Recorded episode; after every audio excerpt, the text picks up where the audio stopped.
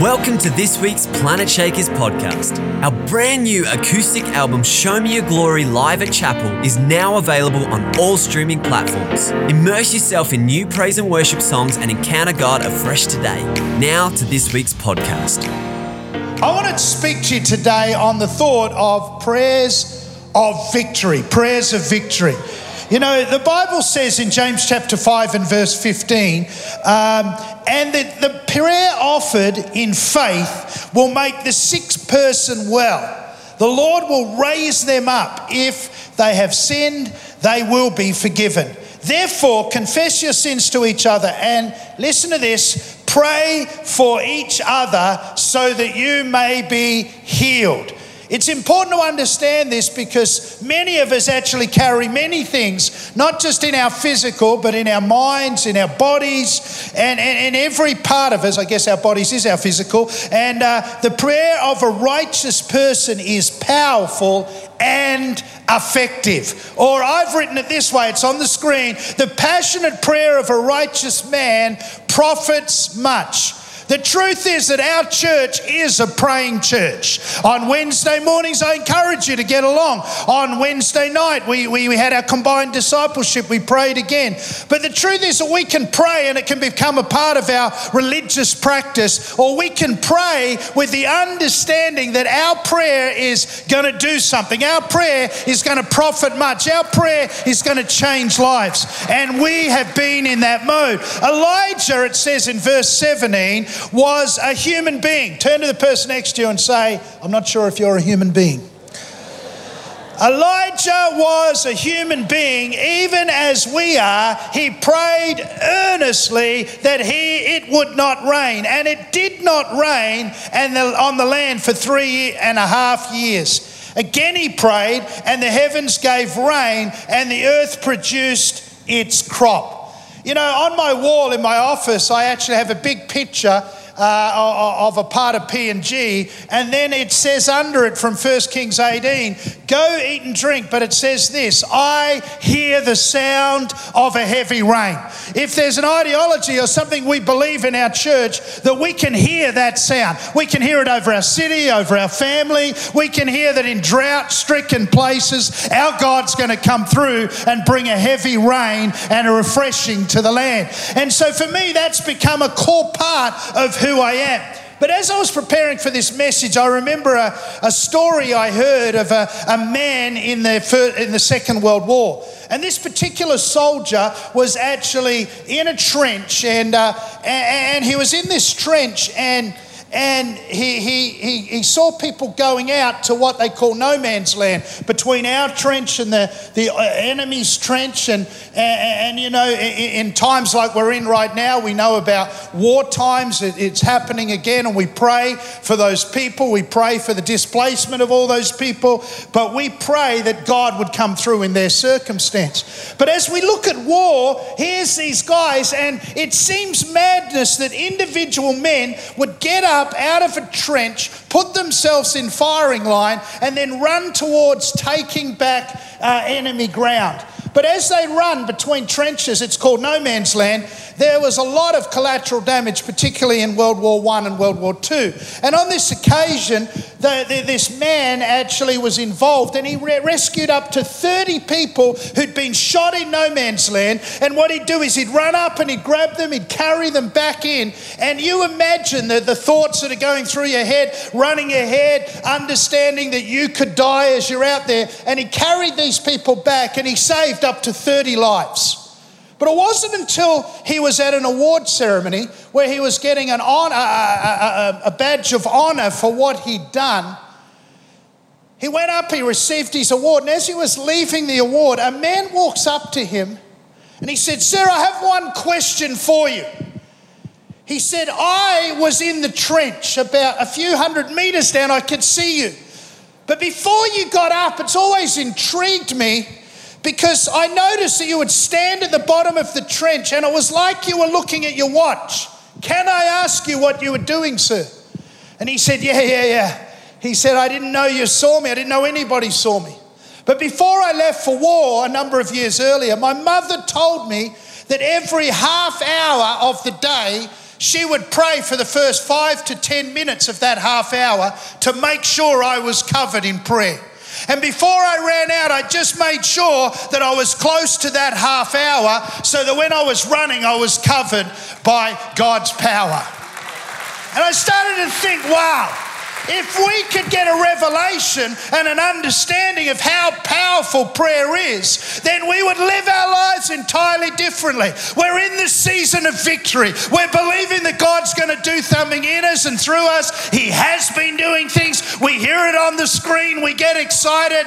But the question is, do you actually live a daily experience saying, I'm going to pray at half hour because God's going to come through? I'm going to pray into that situation because God's going to come through. I'm going to believe that the righteous prayer of a, a righteous man availeth much, that there is going to be profit that is going to come because of my prayer.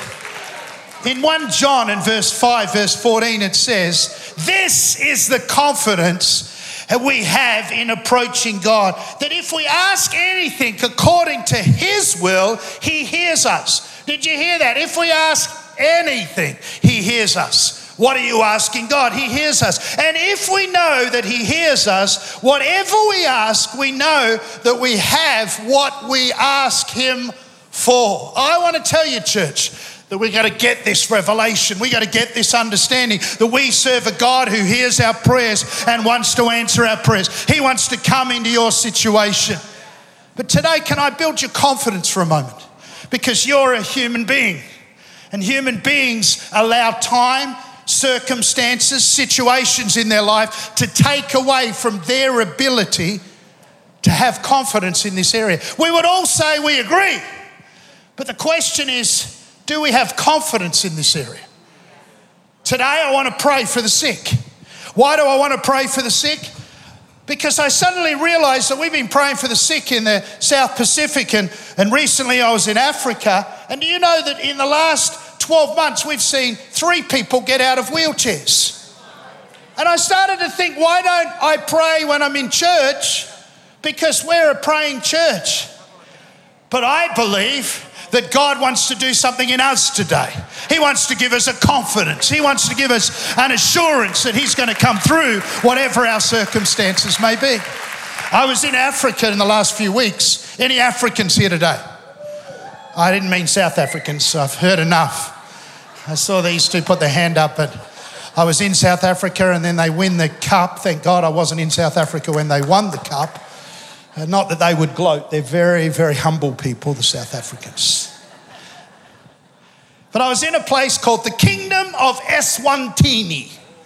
Sounds like something out of a Disney movie to me. Some of you would know it as Swaziland. That's what it used to be called. It's just in recent times changed. And, uh, I went with Pastor Fabian and we met uh, members of the royal family. And I want you to stay tuned because Planetshakers is going to do some believe type activity in that country. But then I went to Kenya and I met with the First Lady of Kenya with Pastor Fabian, which was fun because he's never been to one of those sort of places, and it was awesome. He, he was like walking in, like, "Do I? What do I do?" I said, "Just don't kill anybody; you'll be fine." And uh, and and and and and there's 60 million people. Do you know 72 percent of the nation of Kenya is under the age of 25? And the reason they want us involved is because they believe we can help with the next generation. But as we were traveling in the plane, Pastor Fabian and I were talking about his daughter Faith. Some of you know the story, but the reality is that his daughter actually drowned in their swimming pool when she was just one year of age. She was actually clinically dead for 54 minutes. And anybody who's got a uh, who's a doctor or an understanding medically understands that one, that couldn't, shouldn't, is a miracle that she even came back to life, but two, that she came back to life and she has no particular disorder. And we were talking about it, and Fabian got quite emotional because he hadn't spoken about it for a while. Because in May this year, his daughter Faith turned seven, and she is a beautiful kid, but man, she is a handful, like in every sense. It's like, wow, this girl has energy and passion. And, uh, and, and, and, but I want to show you some photos, and I'll show you the first photo because some of you remember we prayed, and there she is. But you can remember she'd just come out of a coma at this day, stage after eight days, And to that point, they didn't even know if she was alive. The doctor said, well, if she opens her eyes, then there's a chance. But more than likely, she'll be brain damaged. Then, just another six days later, we take the next photo, and you'll see that here she is, just about to walk out of church. And uh, a lady in the church made that jumper. They still have that jumper because that was a jumper of statement of she was making it over 14 days, believing she'd wear it as she, she walked out of the hospital. But then here we are in her birthday in May this year. And as you can see, this is a sassy young girl. But here's the thing, church prayer of victory work. This church prayed. We prayed day in, day out, believing. We were told that nothing could happen. We were told this baby would be brain dead. We were told that this couldn't happen. But there today is a girl standing there as a victory, a statement that God comes through. I want to build your confidence this morning. You know, uh, for me as a person, I I was, I've been brought up in the church. And if you're not careful, you can be brought up in the church with, wow, it's great that they're getting healed. Wow, it's great that they're getting healed. Oh, I saw that this week. But then you've got a problem and you don't dare to believe for it. You got a problem, we say, pray for the sick, and you say, ah, ah, ah, I've been before. Nothing's happening. Maybe it's not for me. Maybe this is my, my, my, my John, thorn in my side. Maybe this is what God has purpose for me. What a load of rubbish. That's not what the Bible says. The Bible says He is our healer. So we got to go in with a sense of confidence.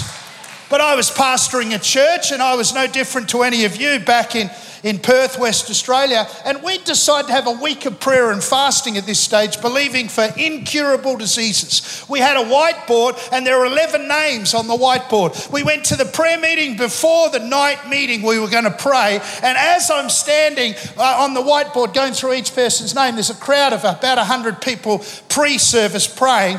And, and as we did, this young boy, about 16, his name was Adam, I remember so distinctly because I liked and didn't like Adam all in the same breath. And he just points out, and at that stage, I was the senior pastor of a church, and how dare a 16 year old yell out in a crowd, uh, Pastor, Pastor, there's one problem.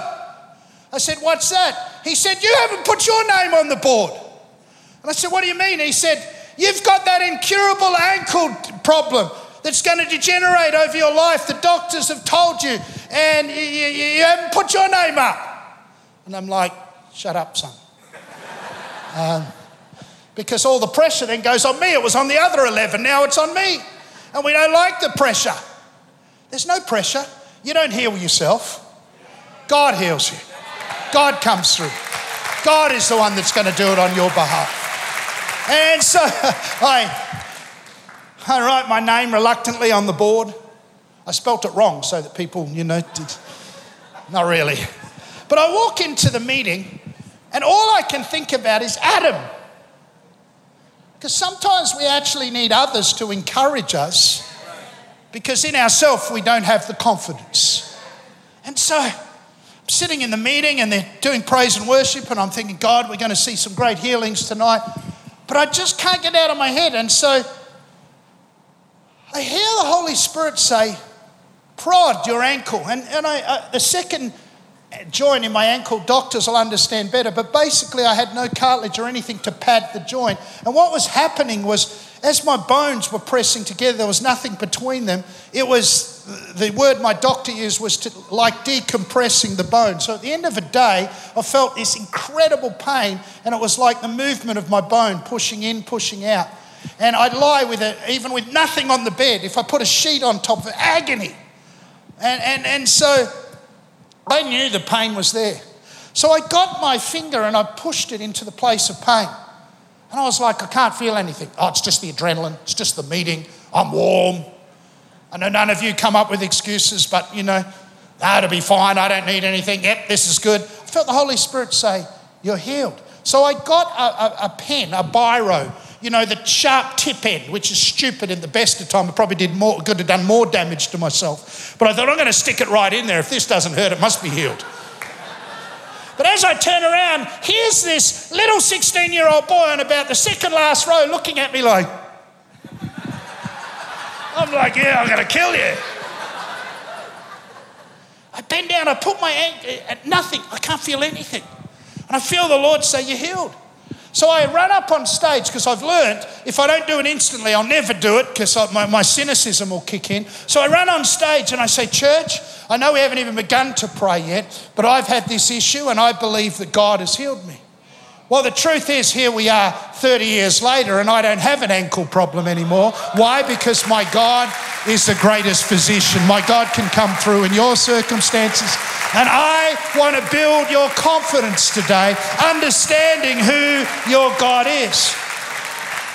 But, but, Pastor, I prayed and it hasn't happened yet. You heard Tim on the screen. He was talking about his visa. He's prayed and it hasn't happened yet. And then suddenly God comes through because God's timing is not our timing, but nevertheless, God's going to come through in your situation. Prayers of victory. You see, we need to understand that it's not my ability to build your confidence, your ability to stir yourself. He is our confidence. He is our confidence. The feeling, the belief that in faith one is going to come through for you. His name is Jesus and he's going to come through. In the book of Micah, chapter 2 and verse 13, it says this. It's set in Micah as obviously an incredibly persecuted time. And therefore, Micah was a prophet and he was speaking against leaders of the nation. He was coming against, you know, at that time there was corruption in politics and there was great social unrest. Probably not dissimilar in some ways to some things that are happening in our world at this moment in time. But, but, but he, he came and, he makes this statement in chapter 2 and verse 13 The one who breaks open the way uh, will go up before them they will break through the gate and go out. Their king will pass through before them, the Lord at their head. You see, He's our confidence, but we also need to understand that He is our deliverer. He's going to come through for us. He's our rescuer. He's our Savior. Each of us sits here today because He saved our soul. But I want to tell you, He's our rescuer. You've got a problem, you've got a circumstance, He's going to come through for you. We can't pray and just do it because it's a religion. We pray prayers of victory, believing that God's going to come through for us. You see, interestingly, it says the gate right and the gate actually is a symbol of once open, you move into a different space. But actually, in biblical times, if you understand, more often than not, when you go through the gate, you open into a place of opportunity. You open into a place of uh, a spacious place. And it's so often the case that when we break beyond where we are and we allow ourselves to go through the barrier that's holding us back, we step into a spacious place that God always designed for us. We can't move into that place unless we understand He's our deliverer. He's going to come through for us. He's going to bring our freedom. He's going to let us go. You got a trouble in your marriage, then believe He's your deliverer. You got an accusation against you, then you got to believe He's your deliverer. You got a healing that you require in your body, He's your deliverer. He's going to come through in your circumstance. But the last thing that He is, and it's found here, is, you know, the king, which signifies a righteous man or a righteous woman, or so often a hurdle can be in our way because we look at righteousness through what people do rather than who people are. But we got to recognize that, that there are kings and queens on the earth. I, I, met with some of these people in Africa recently, and one of them, without exposing them, is a spirit filled believer that believes that Africa will be saved. So, are there any Africans here today? We, watch this space. We're going to, we believe, uh, Pastor Russell spoke to me, and I went over there, and we really feel like there's something going to emerge in Africa in what we've been doing in the South Pacific. And, and that's why I took Pastor Fabian, because we're going to see something happen. But you've got got to go into those environments not looking at the problem, not looking at what's going to take place, not looking at how could we ever do anything here. We got to go through understanding that He is our breakthrough. He's going to go on our behalf. He's going to break open those things that can't be broken. He's going to release those things that can't be released. He's going to open up opportunity for us. So, here in the book of Micah, the prophet is actually saying that if we've got a confidence in who He is, He's our confidence. If we've got a confidence that He's our deliverer, then we got to expect that He is our breakthrough we're going to step into all that He has for us. So, it's important that we recognize that we're in that season of breakthrough. We're in that season of Him coming through in every part of our life. The word that I get for you is that it's not, you know, in your case, it's not delay, uh, it's a delay, sorry, it's not a denial. Some of you have been delayed. Some of you have been saying, God, what's going on? I've been praying about this for years. God, I've been believing for you. Well, I tell you, we're in the season of victory. It's been prophesied that it's going to be short battles. So we're going to step out of where we are today and we're going to step into all He has for us. I want you to stand to your feet right across this room. As you're standing to your feet, I'm going to read this passage and another formative passage for myself. And for us as a church in Matthew 18, verse 18, it says this in Message Bible take this most seriously. A yes on earth is a yes in heaven. A no on earth is a no in heaven. What you say to one another is eternal, and I mean this. Humans, human beings that doubt ourselves, that don't know what to do, I mean this. When two of you get together, that's why we need each other. When two of us get together on anything at all on earth and make a prayer of it, my Father in heaven goes into action. Oh, I love that statement. That, that sense of God is already going into action. I want to I want to position my God that He'll go into action on my behalf. He's my deliverer. Oh, He's my breakthrough. He's my confidence. I want to go into that place where He goes on my behalf. And when two or three of you are, together because of me, you can be sure I will be there. Truth is, church, that we live according to Jesus being there, verse 20. He's in the midst. But where we're wrong, I think, as I read this passage, is Jesus isn't there to make us feel warm and fuzzy. He's not there just to bring His presence so we feel good. He's there on assignment from his Father in heaven. So he's here today. It's not like some fictitious thing out there. He's here. I can feel him, I can sense him. But if you understand this passage, he's here with a purpose. In fact, if you understand the context, and I've spoken about it before, but I want to say it because we're about to pray. I want to fill you full of confidence. Two or three are gathered in that time in law in the country. Romans, all they had to declare is that they are a Roman citizen. If they declare they're a Roman citizen, that means they had an unusual power. What was their unusual power? They could get two of them and they could approach the floor of parliament in their country and be a representative on behalf of the people. Why? Because they knew Romans would always do the best thing by Rome. So they'd show up at the floor of parliament and they'd say, We want this. The government didn't have the power to say no it was set up in such a way that they had to say yes. The only deliberation for the government was timing. Because of budget, we can't do it till this time. Because of a few other things that are happening, we can't do it till this time. But it will be done. So when Jesus is speaking to the Romans, he's actually saying to them, the same power you have on earth is the same power that you have in heaven. The government of the day is your Father in heaven, the Holy Spirit, and myself, Jesus. And in fact, I'm the representative of our parliament. And if two of you will present to me a contract, it is done. All you have to do is I'm going to take it to my Father in heaven. He goes into action. Did you notice? He goes into action. So, in other words, he's into action. He may not do it in your time and my time, but make no mistake, he's going to do it. So all we require ah, is some human beings that dare to believe that prayers of victory can happen in this place today.